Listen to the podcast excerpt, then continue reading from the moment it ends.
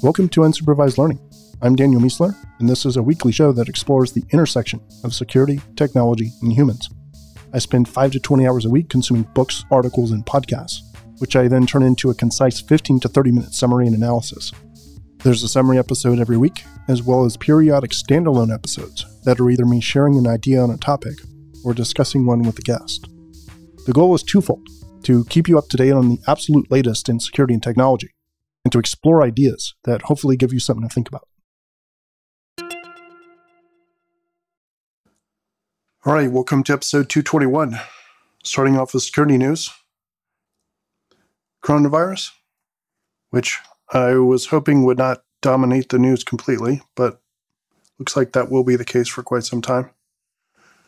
So I tweeted on Saturday that we're about to see a bunch of AI companies claiming that they could find sick people in mass video feeds, and that this would knock down the final weak barriers to a London level video surveillance around the world. And a day later, someone sent me this Vice piece, which was talking about a company doing this exact thing. They claim that they could basically use video to find people who have a fever. And this is from a company who already has an algorithm that supposedly finds guns. And as I've talked about before, I really think this is the future. Basically, sensors plus algorithms equals insights. We shouldn't even consider it to be a video camera. It's really an algorithm that can see visible light, right? And if you add other RF frequencies like, you know, infrared and UV, and plus you add things like temperature and chemicals uh, detection, like there's a new ML algorithm that can detect, can smell like 10 different dangerous chemicals.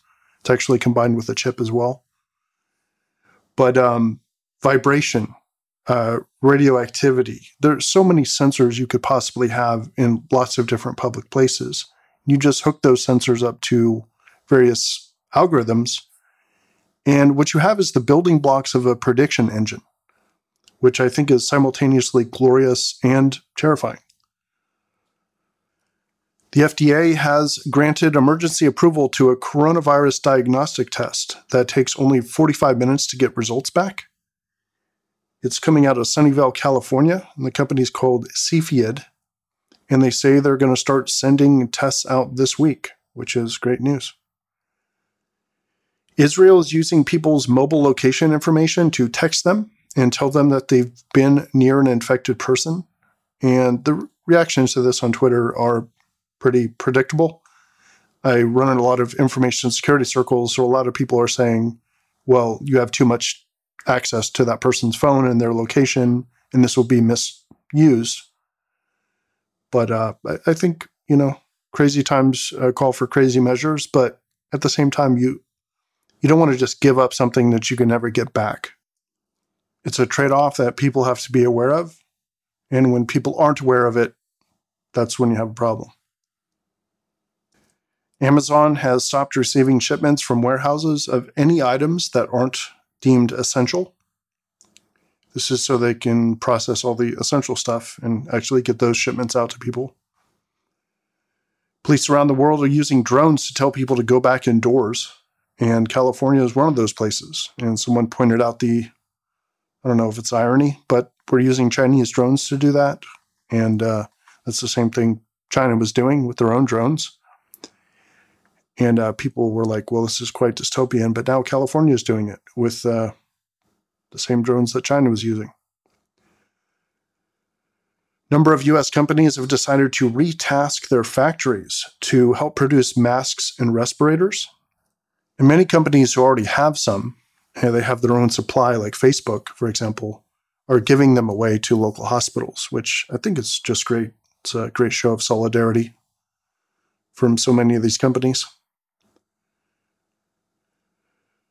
The St. Louis Fed chief says unemployment could hit 30% in quarter two. That's uh, fiscal quarter two. And that the US GDP could fall to 50% of normal. That is just an insane number 50% of GDP. And rich people are buying ventilators for themselves, and lots of people are looking at do it yourself options here. I expect this to be a new upper middle class status slash prep item in coming years, which uh, I guess it's great if it just becomes like a new normal thing to have, kind of like a fire alarm or something in your house. Everyone has a ventilator because we don't know when the next coronavirus out of Chinese wet markets is coming. And we could just assume that it's coming at some point, which is what Bill Gates has been saying forever. And in addition to all these epidemiologists, which we never listen to. But anyway, maybe this will become a piece of standard gear for people's houses um, in case another respiratory illness hits us. Zoom is facing significant scrutiny on Twitter right now due to their rather permissive privacy policy. Basically says at any point we could sort of capture data from you. There's also a particular monitoring mode that a host can turn on. Forget what it's called, but it can actually tell you if the person is looking at the camera, I believe, or no, not if they're looking at the camera. It could tell you if they have the current app in focus to make sure they're not using other apps. So people are freaking out about that as well. So Zoom is taking a lot of damage right now on the interwebs. Study ranked all the major browsers on privacy and gave Brave the highest marks while Edge did the worst. Pwn2Own yielded 13 bugs in its first virtual edition of the conference. Normally, everyone goes up to CanSecWest, which is in Vancouver, and you know it's a big conference. It's all about O days, and uh, this year it was virtual.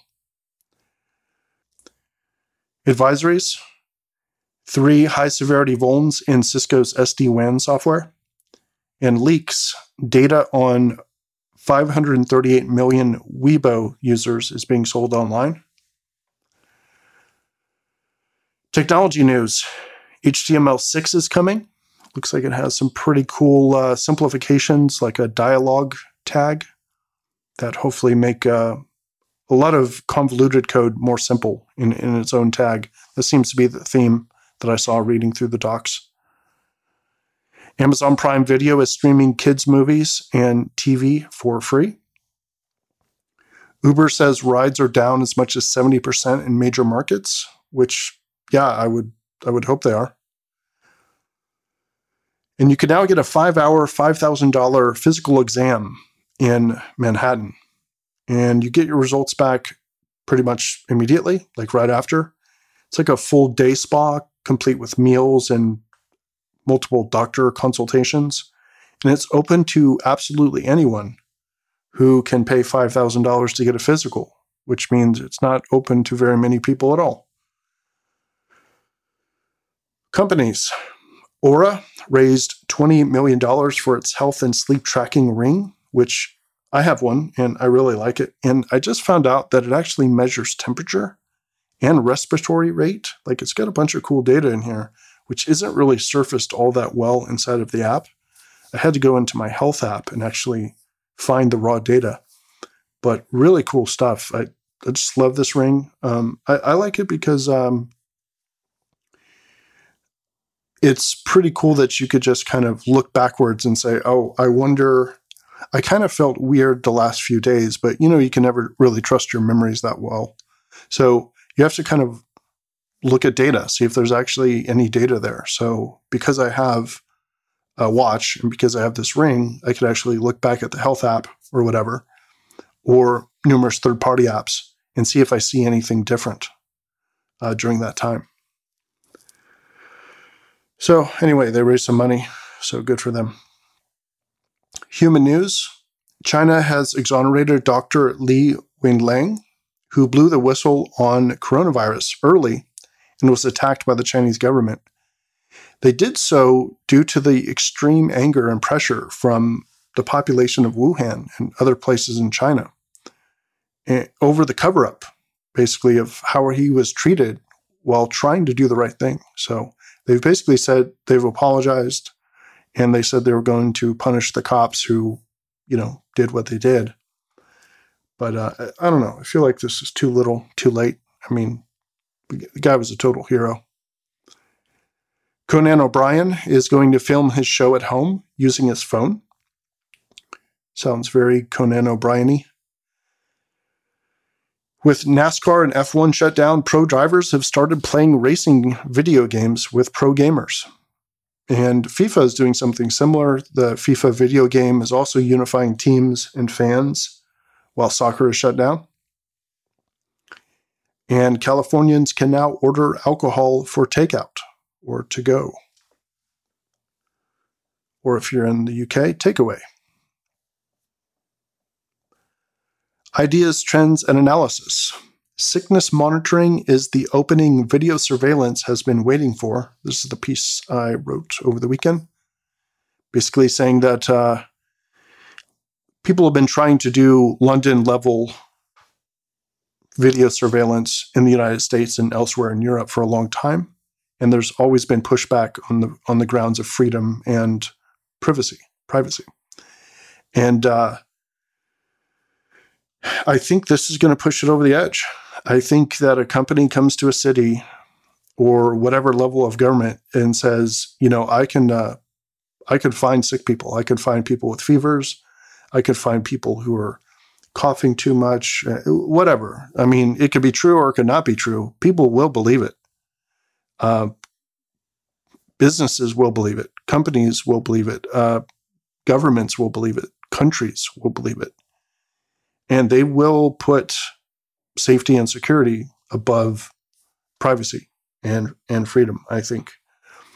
I mean, we're already doing that. This is a sliding scale. It's not. It's not a one or a zero, right? So it's already happening in a lot of cases. It's already being pushed back to, against in a lot of cases.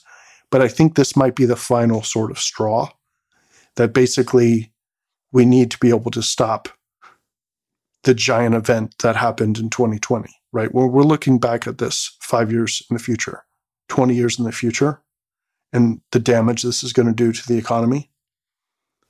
Um, same reason we try to figure out what caused, you know, World War II and or World War One or the 1918 pandemic or any other horrible thing that's happened, right? you, you look at the things you could have done. And I, I think uh, these technology vendors are going to have a, a strong, strong argument. Now, the actual efficacy of the tech, that's another, that's another question. Is, is it really going to be that good? How effective is it? Um, the odds are it'll probably be kind of crap in the beginning. It'll be kind of like security theater, like taking your shoes off um, to go on an airplane. But there haven't been many airplane attacks since they started doing that. So maybe maybe the stuff is somewhat effective. Although in that case, it's a human actor, maybe being convinced by this uh, security theater. Where in the case of a pandemic, viruses don't care if there's security theater going on or not. But uh, the point here is these techs will make themselves into video monitoring systems because the argument is just too compelling when it lands on a very fearful population and very fearful governors and mayors. It's just going to be too compelling of an argument for them to resist, I think. What we can learn from Camus' The Plague, which I'm not sure, I can't remember if I read that, but I'm going to go read it again uh, to to see what it has to say. An argument that the New York Times is becoming the Walmart of journalism. And it's time to ban the wet markets. This is uh, seems very obvious. so many viruses have come out of this open exchange of animal innards and blood with uh, with humans, and uh, this is a uh, it, it seems pretty pretty obvious at this point that we're going to have to do something about this. And I think China is already already already making some moves here. Multiple thinkers offered how they think things will change as a result of the pandemic. It's a pretty cool link.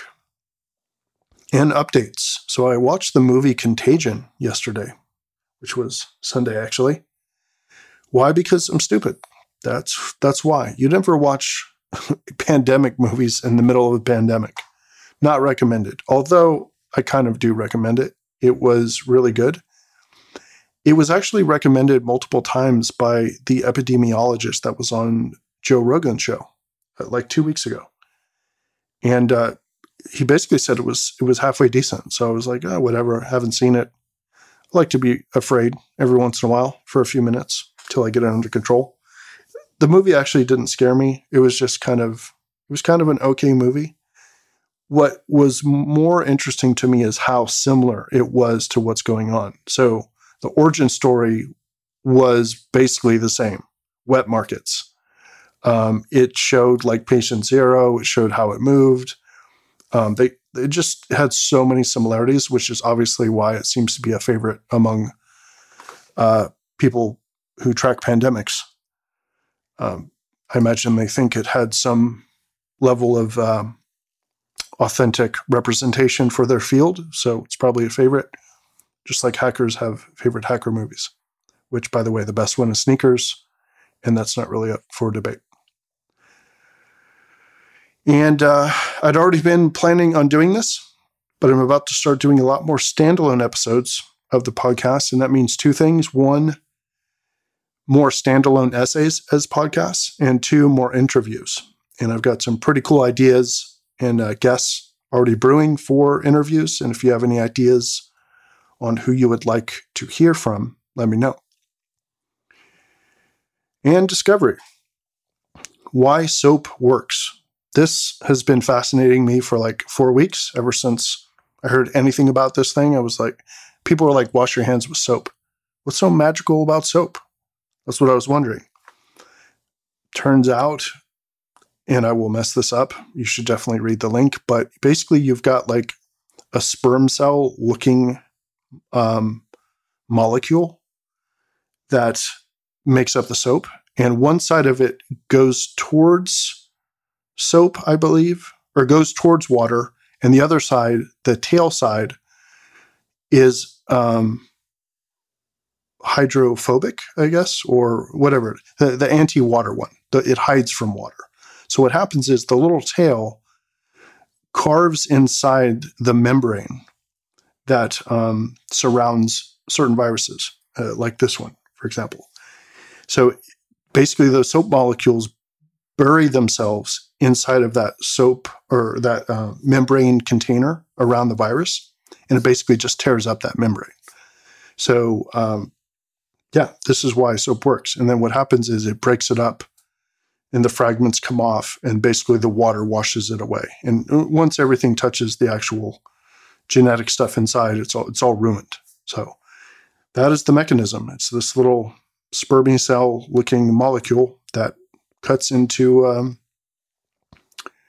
cuts into the membrane around the virus, and that's why it works. And there's another explanation for how it cuts grease and stuff like that, but I finally had to read some chemistry on that because I, I, was just wondering why is this a miracle thing? And the other thing, the article that link that I linked to here talks about is how it's just been like a miracle for ever since it was discovered. I can't remember when it was. Was it the 1800s or must have been mid 1800s or 1900s? I can't remember, but it was quite a while ago that they said, you know, just do this. Because before that people were just diving into their hands were they're doing surgery. They have their hands inside of a human. They're covered in whatever entrails and and blood and everything. And they just kind of move on to the next person and put their hands directly into them maybe they wash them off with a uh, you know wipe them off with a towel or something. But they weren't washing their hands and definitely not with soap and uh, people were dying in surgery turns out anyway probably more than you wanted to hear about soap or that you anticipated you were going to hear about soap.